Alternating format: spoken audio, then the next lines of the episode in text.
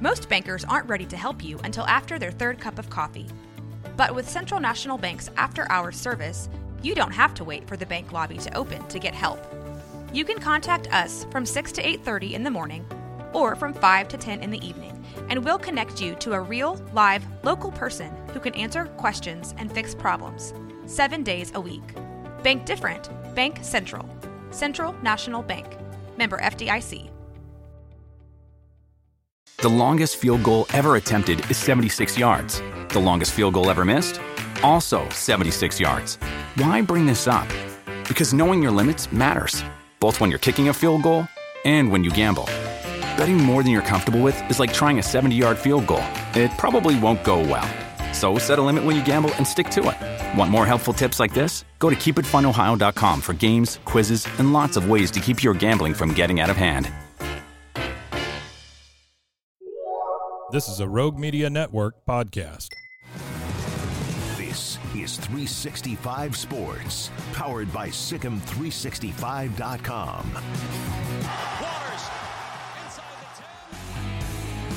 Eric Morris, first year head coach at the University of North Texas, joins us on 365 Sports. Paul Catalina and I'm David Smoak. Thanks to Taylor Bryan for getting this set up as well. Eric, thank you, Coach Morris, for being a part of the show. What is the identity of your football team right now? Close. close. Yeah. Close to close to uh, being able to pull a lot of these out, and um, so I, I, think that um, we're definitely in in a building stage, building a foundation for for uh, the future around here. But um, you know, we, we got no quit in this. Um, you know, seen a lot of resolve. Our guys are fighting for four quarters, and um, but we're we're just not consistent enough right now to uh, to pull out a, a couple of these, especially moving to the American Conference. You know, it's been better schedule, challenging schedule, um, but you know, we're right there. You know, right there with Tulane, right there with Memphis, and uh, have chances to win win both of those games at the end. So, uh, so yeah, we're growing, we're getting better. You know, we got a bunch of good young players that are making plays and growing for us. Did you, when you look at what you set expectations for for a season, how do you do that as a head coach in your first year? Yeah, hard to do. You know, I mean, I think there's uh, a bunch of unknown and, until you get into uh, into battle with these guys, and so um, yeah, it's just it's been interesting to see it unfold. Um, you know, I've learned a lot throughout the course of this year, um, both good and bad and so uh, I I think that um, you know we we got a uh, we got a long ways to go to get to where we want to be and, and to compete for, for championships at at uh, at this level in this new conference. Um, but you know I, I think that um, you know we're probably the scariest three and five team in the in the nation right now, and uh, but I don't want to be known as that, right? That that's not something I want to be known as. Um, I'd, I'd rather flip the script on that and um, and and find a way to win some of these games. You have shown some resiliency. I know not quite enough of the W's in the win loss column. UTSA had the, the the really like heartbreaking loss to Houston. They lost at Tennessee, which of course for you don't Jeff Traylor doesn't say that's expected, but Tennessee was better. Army got them. And I think that one still bothers him as much as anything else. What do you see from them? Because they finally have Frank Harris healthy and back. I think you just hit the hit the uh, nail on the head right there. Is uh, when you got him at the realm, it's uh, it's a, a really good ball club, it is anyways. Um, I just thought, you know, just for a kid that's played seven years and seen every defense possible, um, you know, a, a guy that's just done it at a high level for so many years, and see the the growth of Frank. You know, I played against him when we were at UIW early in his career, and and he just night and day. I mean, he he relied on his athleticism back then a lot more, and he's become more of a complete quarterback now. I mean, just anticipation, um, accuracy. I mean, all those things, just team leadership. So, I mean, I think he makes that team go. Um, you know, although I mean, obviously they have good football players. I think, you know, their their defense is is stout. You know, they got really aggressive and, and good front seven. Added some transfers on the back end um, that I think are, are playing at a high level right now. Um, so an aggressive defense. So yeah, I mean, I, I think that um, you know, this is a, a team that just seems like, you know, it seems like Frank's been there forever. Jeff's done a fantastic job of kind of building a culture down there, and and you know they find ways to win. They're gritty, um, and so yeah, it'll be a, a, tough challenge. And I know you know this this team um, here that I'm coaching now has had some battles with them the last you know five or six years, mm-hmm. and so I haven't been a part of those, but uh, but I look forward to uh, to joining in on on this uh, this game coming up this weekend. Coach, in the new era of college football, where you know you have a 12 team playoff coming next year, uh, you have the transfer portal available to you uh, in a way that it wasn't uh, before, um, in, in, that it, there's a lot of opportunity to add talent that you maybe you would have even gotten a chance to call uh, in the past. You're in Denton, Texas. You've got a great stadium that you play in uh, that is very easy to find too. By the way, like you, I've been there several times, and I I remember trying to give somebody directions that said, "Listen, you will not miss it. You are not going to get lost on your way to this place," which is uh, in DFW a great a great asset to have. Uh, plus the recruiting area for a school like North Texas, you normally couldn't say all these great things because you know it was four teams in the playoff and that's it. But in the new era, how much uh, brighter is the future for a school like North Texas? Yeah, I think so. I, I think you know just with with us moving to this conference and just we got to continue to build our our national brand and then you know we got to make it cool for for kids to want to come here and come back home to play here. You know, and and I think a part of that's winning football games and being a part of those those winning cultures. And so, um, you know, it's something, you know, we didn't go heavy in the portal this last year. Um, got a couple pieces here and there, uh, some guys that, that are playing really well for us right now. Um, but I, I think it's to, it'll, it'll always be just, it, will be a, a heavy dose of both for us. We're to continue to sign, you know, big high school classes and develop kids. I think this will always be a developmental program. Um, but, you know, we're not to ignore the portal at all. I mean, we're, we're to, we're to be able to definitely um, hit the portal after this season and, and the window coming up and, and be able to find, you know, the one thing that, that's noticeable for me now that we've gotten in this conference is we're a lot smaller than these other teams. Um, and, and, and that's on both sides of the ball. And so I think, you know, that, that'll be a huge emphasis for us moving forward is, is we got to get bigger, longer bodies um, up here, and it's it's been super evident, especially as we've gotten into these conference games. Let me ask you this, Eric: Is it is it more important now to recruit, recruit your own roster or those who are about to join your roster coming out of high school?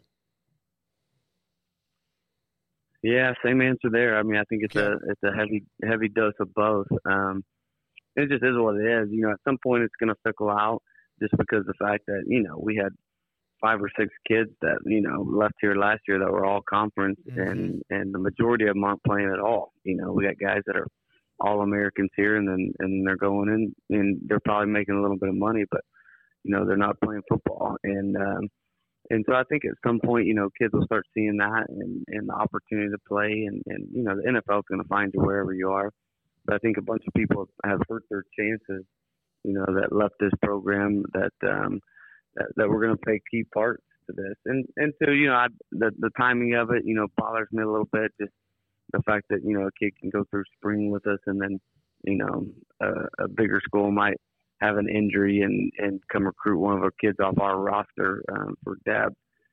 And so, you know, I, I, I don't I don't think that's a good way to do business, but it is what it is. You know, you better adapt to the times or, or you'll get left behind. So yeah, I think you know these rosters are so fluid this day and age, and so I think you know you just have to be recruiting more volume of players, both portal and and uh, and high school kids, and your roster, all three, I guess. I, I was uh, at Big 12 Media Days. I was talking to Chris Pezman, the athletic director at Houston, about this, and he. I mentioned him. I said, and I'm curious because you are in a major metropolitan area. You know, Houston is, Cincinnati is. You know, a lot of schools are, and now with the way that, like I mentioned before, that college football is changing, schools in metro, major metro areas might have more of an advantage than they realize with the transfer portal in that you've got kids that might go off to say a&m or arkansas or something like that and then be homesick for dfw is that an advantage that you guys might have in the transfer portal of being one of the big schools in that area? Yeah, you know, but I, I still think it plays second fiddle to to money, mm-hmm. and so I think I think money's number one, and and that's uh, you know the the way a bunch of these guys are able to capitalize on when these kids get in the portal, and and you know people want to say it's not happening. I mean, it's happening at an alarming rate as, as these kids are you know offered a ton of money to go somewhere, and and that's influencing the decision. So and same thing. I, I don't I don't foresee that going away anytime soon. So is what it is. I'm not going to sit here and complain about it. You know, we better find a way to combat it and and to be able to um, to continue to build our roster every year. But but yeah, I think that you know obviously you know location has something to do with it. Um, but I, I think you know like it's been for years. I, I think that plays second fiddle to uh, to people putting some some money in these kids' pockets. Let me ask you, uh, if you don't mind this question: If you're recruiting a player, no matter where he is, and the first thing he brings up to you, the first question he asks you about is NIL, what do you say? Um, yeah, and, and I just try to direct that. I mean, we we have a different, um, you know, party that kind of handles all of the NIL sure. function here that I have no affiliation with, and so, um, you know, just tell them that hey, I there, there's somebody that can answer that question. Like that's not me. right. I, I understand. Yeah, I get that disconnect. But, but no, it, it's definitely a turn off. Like it's not. It's not. You know, I'm I'm a little bit old school still in the fact that um, that I believe college football is about you know going out with your brothers on Saturdays and and making plays. Now, I all of these kids making some money? Um, absolutely. Like I'm not against that at all, and and to be able to you know, I, I even wish they would do some revenue share stuff with them. But, um, but yeah, I mean, I just I think that um, you know it's it's quickly becoming the have and have not. But at the same time, you know, people are putting together great football rosters of kids that love to play football, and so I think the model's changing. Um, but too, I mean, on that same note, you're seeing a bunch of people that you know have some really talented rosters out there that aren't winning football games, and so you know, I think it's a little bit of a double-edged sword when you when you start dealing with all of the components that go in with, you know, these guys making a lot of money. Eric Morris, head football coach at North Texas. They have UTSA coming up this weekend. Uh, you took this job knowing that they had come off a bowl game, but there was a change because UNT wanted – something better. Uh, and you took it also knowing that they're about to change conferences and the American has gotten bigger, better, faster, and stronger. What does that say about you and your competitive desire and, and the fire you have in your belly? Yeah, whenever I lose that fire, I'm I'm definitely going to find something else to do. I mean, um, I think I think this uh, these last four or five weeks has put about ten years on me so far. Just um, just because I hate losing so much and and we're so close, but yet we're so far right now. And so, um, you know, just just the um, obviously being the leader of this program, just trying to figure out, you know, what what it is that can get us over the hump right now. And so, um, you know, tirelessly working towards it. Our coaches are as well. Um, you know, and there's a bunch of things that go into it, as you know, and and that starts, you know, with with obviously developing our players are here. It, it starts with with recruiting um, to match the, the talent level in this conference, and um, and starts with us just just getting these kids a little bit tougher, both physically and mentally. And so, um, so some of these things take time. Um, I'm not a patient individual, and so um, you know, I, I, I uh, it bothers me every single day. Um, but yeah, we'll we'll work crazy at it, and I think definitely with with everything you said with with our location with the ability of having the portal there to, to kind of flip a roster, which I don't, we don't we don't need much right now. Right. We don't at all. I mean, we got we got some guys that are playing at an extremely high level, and so we need to uh, to continue to get those guys better while we uh, while we add a couple pieces here and there, and, and, and I think this thing can flip in a hurry. Uh, Eric, you were at Washington State, and we appreciate your time. I know you got other things to do. You were at Washington State for the one year just getting a chance to be there, that fan base, Pullman, the program, Dickert, and what what was it like? Um, you think for them when when now they are in a position where they don't know their future? What how much of a gut punch do you think it is to that program? Oh, I know how much it is. You know, I I have a lot of friends there, a lot of kids I recruited there, um, and so this doesn't seem right. You know, with with the history of that place, with what they've been able to do um, you know, just with that town. I mean, it's it's a small blue collar place that um, you know literally shuts down on Saturdays to go watch the Cougs play. I mean, just a, an incredible amount of pride that that university has, that the alumni have, um, and just to think that they're not going to be able to to play in the Apple Cups anymore, that they're not going to be able to, you know. Um, play with all these Pac-12 schools is, is just, I mean, it's ludicrous to me. I mean, I, the fact, and I think this will all, I think here in five to five to seven years, I think it'll all flip back when everybody really looks at it and some of this stuff settles down, the NCAA tends to have these huge pendulum swings and, and mm-hmm.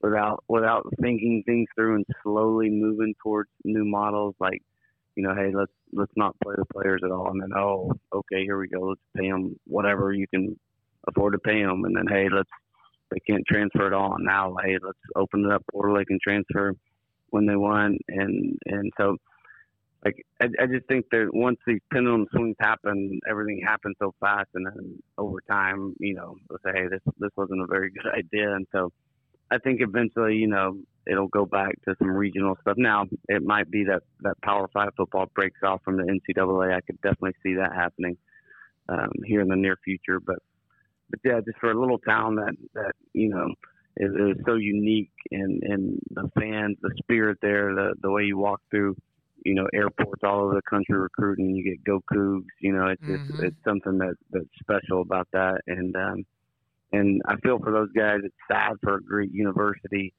um, to to be able to think, hey, they're they're not going to be involved in those games, and and probably going to be in the you know Mountain West here in the near future. Last thing, and I said that before. I just want to make the comment. We saw Lakeridge play against Midway in a game up at the Cotton Bowl a few years back, and lightning and weather eventually ended that game before halftime. But you got a good one. You know that in Chandler Rogers, and what a year he's had. Yeah, he's been a stud. He gives us a chance every game, tough as nails. Uh, great competitor. Uh, you know, can beat you with your arm, with his arm, can beat you with his legs, can beat you with his brain uh, great combination. So glad glad we have him on our side right now. Appreciate your honesty and also good luck, Eric. We're rooting for you. Thanks for your time. We appreciate it.